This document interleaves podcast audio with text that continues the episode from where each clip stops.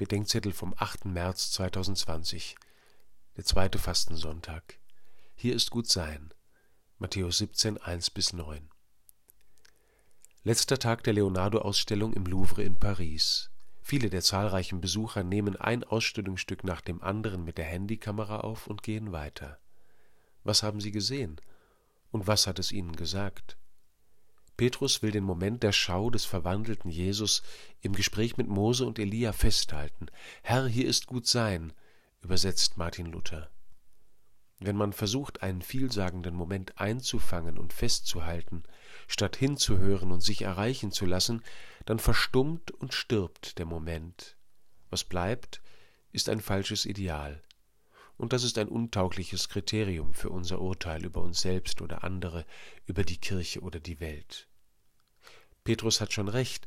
Es ist gut, dass die Jünger da sind. Und es wäre wichtig, dass sie da bleiben. Aber da bleiben heißt eben nicht auf dem Berg in seliger Schau bleiben, sondern bei dem bleiben, den sie dort erkannt haben. Auf dem Berg zeigt sich Jesus als der, von und mit dem das Gesetz in Mose und die Propheten in Elia sprechen. Er ist selbst das Licht Gottes, das den Menschen ins rechte Licht rückt und das Todesdunkel besiegt. Man sollte die Verklärung Jesu nicht ohne die anschließende Szene lesen. Die Jünger müssen, von der Erfahrung auf dem Berg geprägt, mit Jesus wieder in die Niederungen der Welt und ihrer Nöte gehen, in die Hysterie und die echte Angst, in die Streitigkeiten, in Kirche und Gesellschaft, in die Not der Geflüchteten und die Furcht der Beheimateten.